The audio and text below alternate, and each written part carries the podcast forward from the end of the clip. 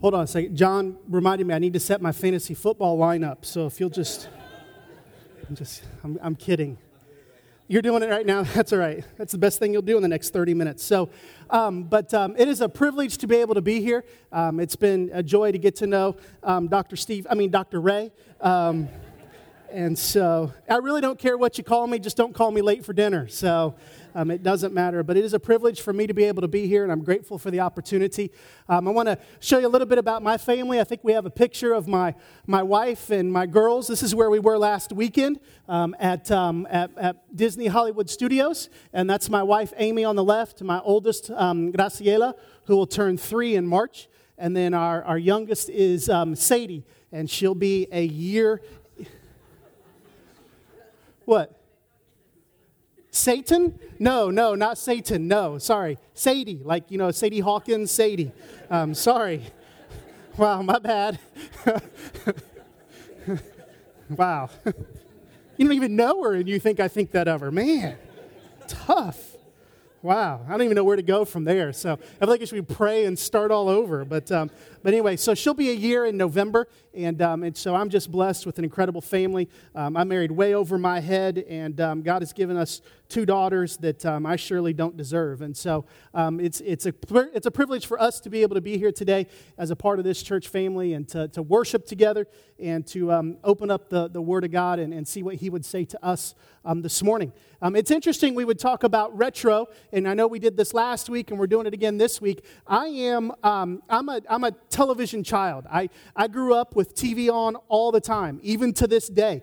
We have the TV on all the time. It doesn't mean that I'm sitting there as a couch potato, vegging out, but it's always on. It used to be on ESPN, and then I got married, and it was on more like HGTV. And now that I have children, it's on Disney Junior all the time. Matter of fact, Amy and I joked about this just yesterday, that we'll be walking through the house and the girls will be taking a nap and Disney Junior is still on. And we look at each other like, what are we doing? What is this? But I am a child of television, and my dad used to love television. In fact, he was the guy, and some of you may be this person, or somebody, that the television is on. You walk in the room, and my dad would be sitting in his lazy boy, and he'd have the newspaper up in front of his face, and the TV would be on. You walk in, you change the channel, and what does he do? He lowers the TV and says, "I was watching that," and I'm like, "Really? You can't even tell me what's on right now. And you're going to tell me that you're watching that." It doesn't matter. I was watching that. Okay. This is the same house that I grew up in, and I said this a little bit ago, but we had one of the first remote control TVs that existed, I think probably in our country, but we had a remote control TV, and it usually was something like, "Brent, go change the channel." And that's what it was like. And not only did you get up and change the channel, but you had to go through all the channels. We had the cable box with the dial on top. And you'd go through and click every channel until they found out what they wanted. And then it was usually, "Can you go back and do it again?" But I grew up with television and watching television. And one of my dad's favorite shows, and I remember it being on television in the evenings and different things, but was a show in the 70s called MASH. And some of you may be familiar, and you may know the cast. And this is the second cast, but you may remember Pierce. You may remember Hot Lips Houlihan. You may remember the General and all these different groups and Father Mulcahy. But MASH was a show that was very popular and people loved. And perhaps it took a light approach to a serious topic, but nonetheless, it was a popular show. Coming out of the 70s into the 80s, this is a show that I kind of remember a little bit more, and it was the show Cheers. And you remember the theme song, "You Want to Go Where Everybody Knows Your Name." And you talked about Cliff and Norm and Sam and Coach, who was then replaced by Woody. And you had Diane eventually giving birth to a show called Frasier. He started out as a psychiatrist on Cheers. And there's a joke in there somewhere about a psychiatrist hanging out at a bar. But anyway, but you began to realize and understand that Cheers was an extremely popular television show. And coming out of the 80s and going into the 90s, perhaps a show that many of you are familiar with is Friends. You know, you saw them. You saw, you know, Rachel and Monica, and you saw Ross and everybody as they got together and they had this New York lifestyle, and they just kind of bopped into each other's apartments and flats, and they would hang out at the coffee house and all this stuff. And they were popular shows. Perhaps one that just went off the air that was one of my favorites is The Office. And you may be familiar with The Office, and to see how a different collection of people from all these different backgrounds, and even as the show changed and morphed, and you know, Michael moved on and different things, the show still maintained its popularity as people watched it. And of course, one of the shows today that Amy and I find ourselves watching is a show called The Big Bang Theory. And anybody here watch The Big Bang Theory? Yeah.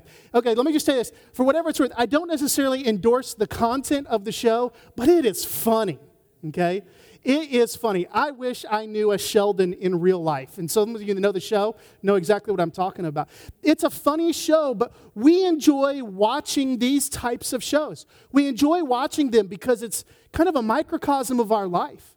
We know different people from different backgrounds who come together and do life together.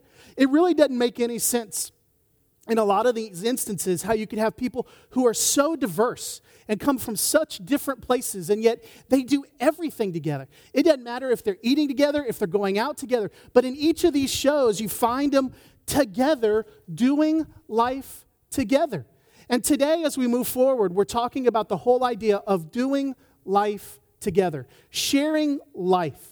Last week, as Dr. Ray said, we launched a series called Retro. And one of my friends recommended when the whole bumper was going on that I should break dance or do something. But I'm not going to do that because the only thing that would break would be my neck, and so that would not be good. But this whole idea of retro and the thought and the philosophy is that sometimes in life you have to look back in order to move forward. Or you have to look back in order to move forward. Sometimes you have to evaluate from where you came so that you know exactly where you're going and how you can get there. Last week, Dr. Ray talked about contagious love and the whole idea that when you look at the first church and you see how they interacted with one another, that they came together with this contagious love that was authentic, that it was affectionate, and that it was active. And this love was a reflection of the love of Christ that was poured into these disciples, but then how they loved each other and how they put their lives together. Today we're going to look at, and we're going to see as we look back so we can move forward, we're going to see how they did life together. And out of this love they had for one another, that they just shared their lives. This morning, if you have a copy of the Bible, I want to encourage you. We're going to be in the book of Acts. It's in the New Testament. You have kind of Matthew, Mark, Luke, and John, and then you get to the book of Acts. And we're going to be in the second chapter. And the words are going to be up on the screen as we look at this in a little bit. But I would ask if you would just kind of join me as we honor the scriptures this morning as we stand to our feet and read from God's Word. And I'll be reading here Acts chapter 2, verses 42 through 46. It says, "And they devoted themselves to the apostles' teaching and the fellowship, to the breaking of bread and the prayers. And awe came upon every soul, and many wonders and signs were being done through the apostles. And all who believed were together and had all things in common." Verse 45. "And they were selling their possessions and belongings and distributing the proceeds to all as any had need." 46. "And day by day, attending the temple together and breaking bread in their homes, they received their food with glad and generous hearts, praising God and having favor with all people. And the Lord added to their number day by day those who were being saved." If you would, please have a seat. When you look at this and you begin to see what the first church did, and how this contagious love that they had fulfilled itself and carried itself out, you see that they shared life together. Note this. In verse 43, it talks about every soul. In verse 44, it says they were together. They had all things in common. In verse 45, it says they gave to all as any had need. It says day by day in verse 45. Day by day, they were together in homes. There's a lot of stuff going on in Acts chapter 2. In this first church, we see they are busy, busy, busy. Whether they're praying, whether they're having fellowship, whether they're giving, whether they're sharing with one another, whether they're going to temple or they're going into homes. They're doing a lot of stuff. But there's one thing in common no matter what they were doing. They did it together. They did it together. Just like those television shows I mentioned, they had all different topics and different subjects, and they were going this direction and that direction, and this issue would pop up, all these different things. But no matter what it was, they were doing life together. It didn't matter what they were doing, they just did life together. This morning, that's what we're looking at as we consider and look at sharing life. This whole concept out of Acts chapter 2, the first church did life together. For whatever it's worth, in the original language, as you begin to get into Acts chapter 2 and verse 42, there's a definite article, the, and you have the fellowship and the prayers and the breaking of bread. It's an important word. You think, well, what is the so important? What it's saying is it's establishing the fact that there is one and only true thing. I know we have some Ohio State fans here, right? You know, if I said, you know, O-H, there you go. See, you guys have no clue what just happened, but it happens everywhere in Ohio. The official name of Ohio State is The Ohio State University. There's no confusion. Now, there's an Ohio University. There's a Cleveland State University, a Youngstown State University. There is a state university system in the state of Ohio, but there is only one, The Ohio State University.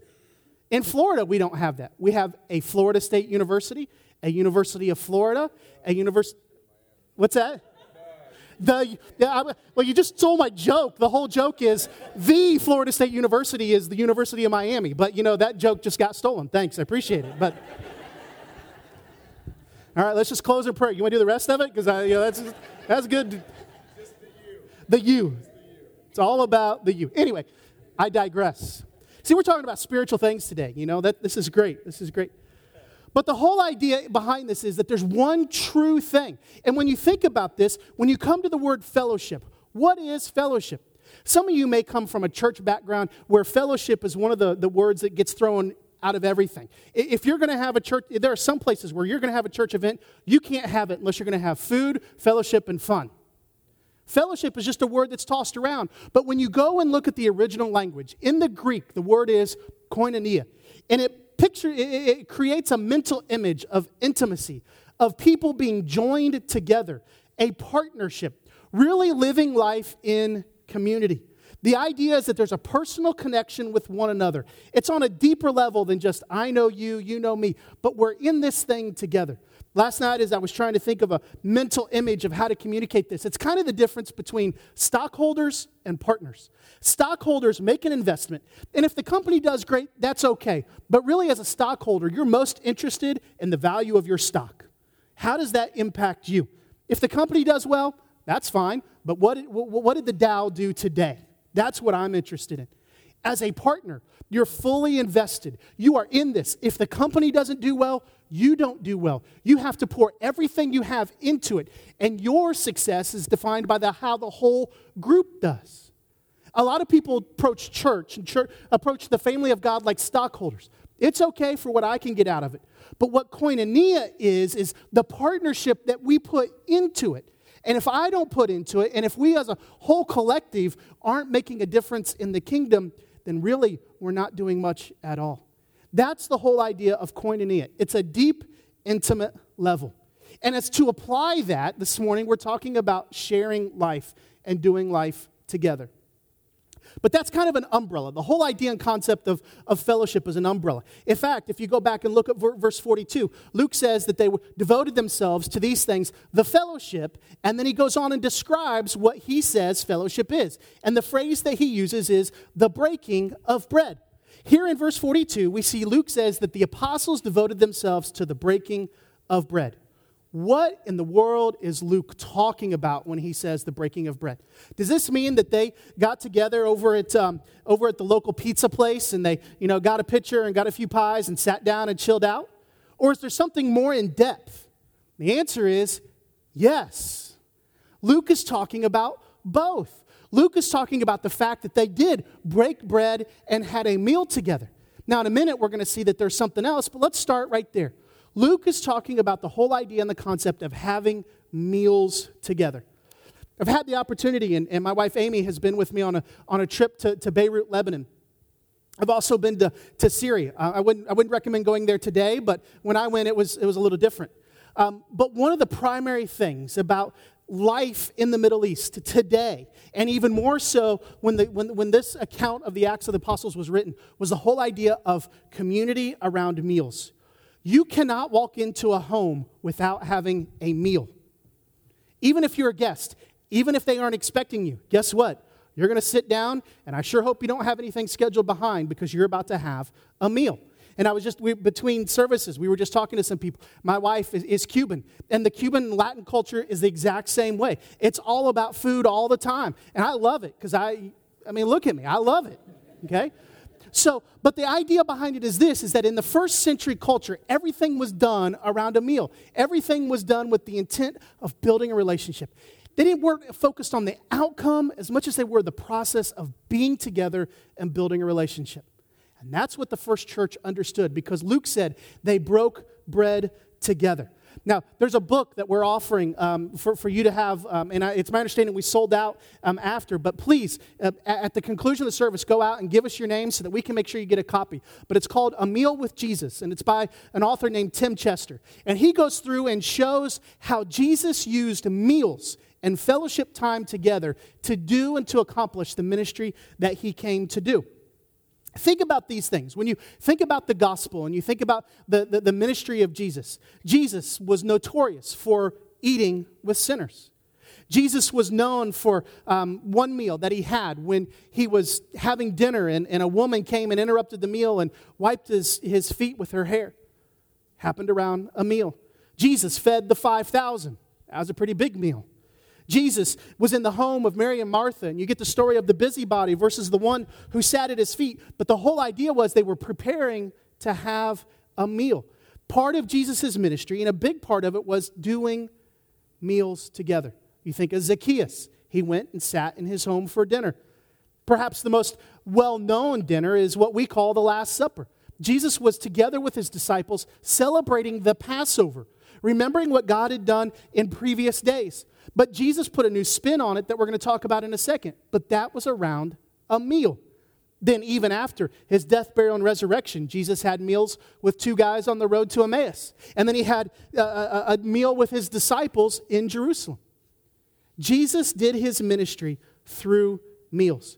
And what's interesting is everything I just read, everything that was just up on the screens came out of the gospel account according to Luke. Who wrote the book of Acts? Luke. The same guy that recorded all of these instances in the gospel accounts of Christ is the same guy who's writing about the first church, placing an emphasis on the importance of meals. In fact, it was so important to the ministry of Jesus. If you look at Luke chapter 7 and verse 34, you see how Jesus' entire ministry, and it's up here, it says, the Son of Man has come eating and drinking.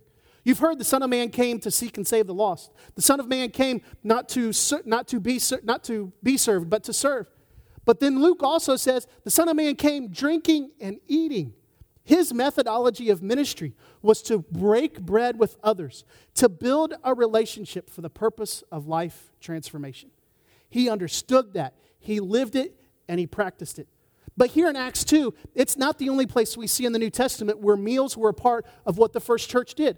In fact, in the letter of Jude, which is right before the book of Revelation, Jude is the half-brother of Jesus. And in the middle of this letter, he talks about those who have interrupted and have messed up what they call the agape feast, the love feast, which was basically the first pitch-in dinner. Now, some of you may come from a church background where you bring a covered dish, right? Pitch-ins, covered dishes, whatever you want to call it. That's exactly what it was. The love feast, those who were in fellowship together brought what they could so they could have a meal together. Kind of sounds like something we're calling alpha groups, where you come together for a meal to have fellowship with one another. And they did this in the first church. In fact, the Apostle Paul talks about it in the context of 1 Corinthians chapter 11. He says, when you come together for a meal. Now, Paul, in a minute we're going to see, has a different twist behind it. But think about this as we think about doing life together. The first church did meals together. They broke bread and did meals together.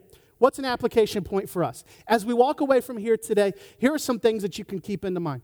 The first thing is the growth groups, the alpha groups that are starting. That is the whole opening in part is doing life together and doing life together around a meal. It's a great opportunity for us to look backward and move forward as we think about being an Acts 2 church, to be a part of an alpha group, to experience that which the first church experienced. The second thing that Luke meant when he said the breaking of bread, first was having meals together. The second thing was the whole idea of communion. Communion, the Lord's Supper, the Eucharist, whatever background you may come from, the idea that we celebrate the death, burial, and resurrection of Christ through the breaking of bread, the shed blood, the fruit of the vine. Paul in 1 Corinthians chapter 11, verses 17 through 34. Paul comes together, and as he's teaching this church at Corinth, he's sending them a letter. And notice what he says. He says, "In the following instructions, I do not commend you, because when you come together, it is not for the better, but for the worse." He says, look, you guys do a pretty good job on a lot of different things, but in this one area, I need to provide some correction. I need to help you guys figure out what's going on. So when you come together, realize this. And then Paul begins to talk about how they do meals together and how they do the Lord's Supper together, and how in the first church, they did them at the same time. And basically what's going on in Corinth is you have some people that are bebopping into the home, you know, they show up, they're the type A personality that's on time every time. If you're 15 minutes early, you're late, that whole type of personality. They're showing in, they're going through the buffet line, they eat their food, they sit down, they partake of everything, they have the Lord's Supper, and I almost said the Latin people show up late, but that would be offensive. The other people show up late.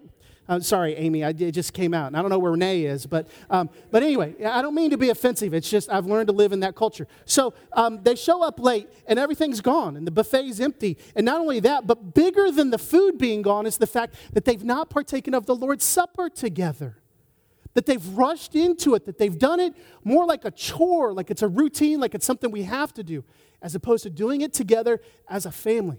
And Paul says, I have this against you. And he's saying, look, when we do this, we eat our meal together, we do the Lord's Supper together, we do it together. Notice that the practice of the first century church was to do them in conjunction with one another. So when Luke is talking about breaking of bread, he's talking about both doing meals, but also the Lord's Supper. Christ left us an example. Jesus, on the night in which he was betrayed, Paul says, he showed us how to break bread and drink the wine. And it wasn't like he had special elements set apart. Those were just items that were on the table because they were doing a meal together. Understand that meals with believers in the first century was a picture of both fellowship and celebration. In a moment, before we leave here today, I talked about application from meals together through groups. But in a moment, we're going to have immediate application in the area of communion. And we're going to partake of the Lord's Supper. And we're going to be able to celebrate and remember what Jesus did for us. Remember the fact that Jesus lived a sinless life and was a sacrifice and an atonement. That his body was broken and that his blood was shed so that we could have a relationship with God. That when he came off the cross and was buried in a borrowed tomb, and that he rose again on the third day, that whoever believes in him, whoever calls upon his name, can have a relationship, can have eternal life, can find victory and freedom because of who Christ is and because of what he's done. And in a moment, we're going to have a time to celebrate that. If you're here today, and you're kind of new to this church thing, and this is your first time here, or maybe you don't understand what's going on, and you aren't familiar with who Jesus is or what he did, all I can tell you is this, is that I know what I was like before Christ, and I know what my life is like with Christ, and it's radically different. What you do is when you understand and come to believe and trust in who Jesus is, and you decide you're going to leave everything behind and follow him, you'll experience the abundant life that he promised. It's not easy. But it is simple. It is faith in Christ alone. There is no other way for salvation except through Jesus. And the Lord's Supper reminds us that it was his broken body and his shed blood. That whoever believes will not perish, won't die, but will experience eternal life. So in a moment, when we partake of the Lord's Supper, I want to challenge you and encourage you to consider placing your faith in Jesus and Jesus alone for salvation. So, application, alpha groups, and this morning we're going to participate in the Lord's Supper. Now, this morning when I opened, I talked about my TV heritage, and that just sounds awkward to say, but I talked about my TV heritage and all these things. And when you look at them, you go back to MASH, and you think about they used to eat in the mess hall. And that's where a lot of the discussions and different things would happen. When you go and you fast forward to Cheers, I mean, it was over beer nuts and pretzels. Not quite a meal, but hey, kind of close, right? And then you go forward and you think about Friends and how much time they spent in the coffee house in breaking bread together. And then you look at The Office, and how many times did Michael just want to go to Outback, or how many times did he want to go to the Chinese buffet before he was kicked out? Or probably one of the funniest episodes was the Dundies, right? And when did the Dundies happen? Chili's. Yeah, we got some Office fans here. Happened at Chili's. It happened over a meal. And there's not an episode of The Big Bang Theory that doesn't go by where they aren't eating Thai food or something. Sitting around, they're not even around a kitchen table. They're sitting around in their living room having a meal together. One of the most popular shows on television today is one that's set up on our DVR, and that is Duck Dynasty. Anybody here watch Duck Dynasty? Some of you, yeah, exactly. So anyway, there's a Duck Dynasty app where you can put a beard on yourself. I have a picture of myself with a Willie Robertson beard if anybody wants to see it. I didn't forward the picture for them to put it up there, but if you want to see it privately, ask me. Anyway, I don't know where that came from. Okay, so every episode of Duck Dynasty, you see conflict, you see humor, you see all these different things. Maybe I appreciate it because I have a brother who picks on me, and I identify more with Jace than I do Willie, but whatever the case may be, when they come together, every show ends with one thing: the meal around the table. And it really doesn't matter what's happened up to that point. They're able to put everything aside, be together as a family, having a meal. And what's great, as you hear, Willie talking over the action, you see them, and they're retelling the events, and they're animated, and they're laughing, and they're telling stories, and they're picking on each other, and they're doing all this, but guess what? They're doing it together as a family over a meal. The New Testament calls the church a family. Brothers and sisters, joint heirs with Christ. For those who have placed their faith in Jesus, we are brothers and sisters with one another. We are a family. The old saying, you can pick your friends, but you can't pick your family. God chose us to be together as a family. And just like in Duck Dynasty, they gather together for a meal.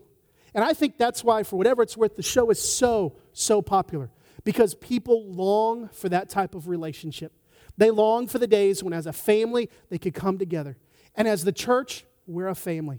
And God has given us a model, thinking about, looking back so we can move forward. As we go retro, looking back to move forward. The first church in Acts chapter 2 did this. They gathered together. They broke bread. They shared life. They shared meals. And they shared the Lord's Supper.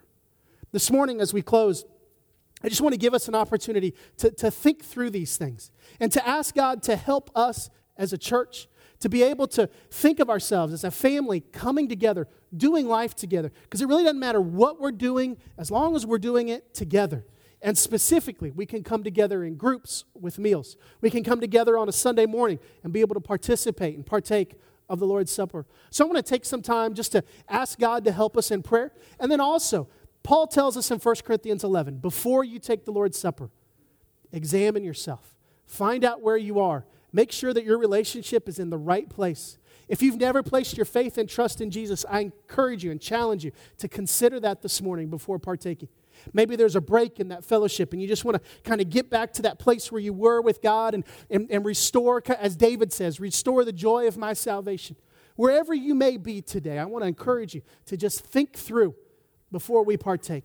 So if you would, just bow your heads and close your eyes as I pray this morning. Heavenly Father, God, Lord, I thank you for your word and the truth that lies within.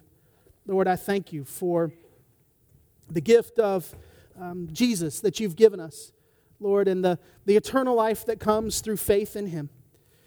God, I pray that you would help us and cause us as a church to be doing life together, sharing life. Lord, I pray that you'd help us to understand the value and the importance of groups, Lord, and that you would cause us to be able to gather together, to break bread, to have meals together. But Lord, even as we approach the Lord's table this morning, God, to be able to celebrate communion together.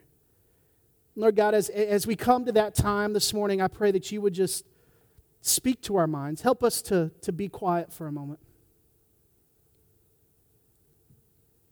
Lord, take captive our thoughts.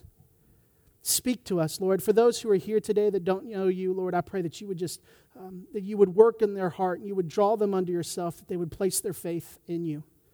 There's not a set of magic words to be said, Lord, but that they would just trust you with all that they have, to turn to you and to turn away from everything else.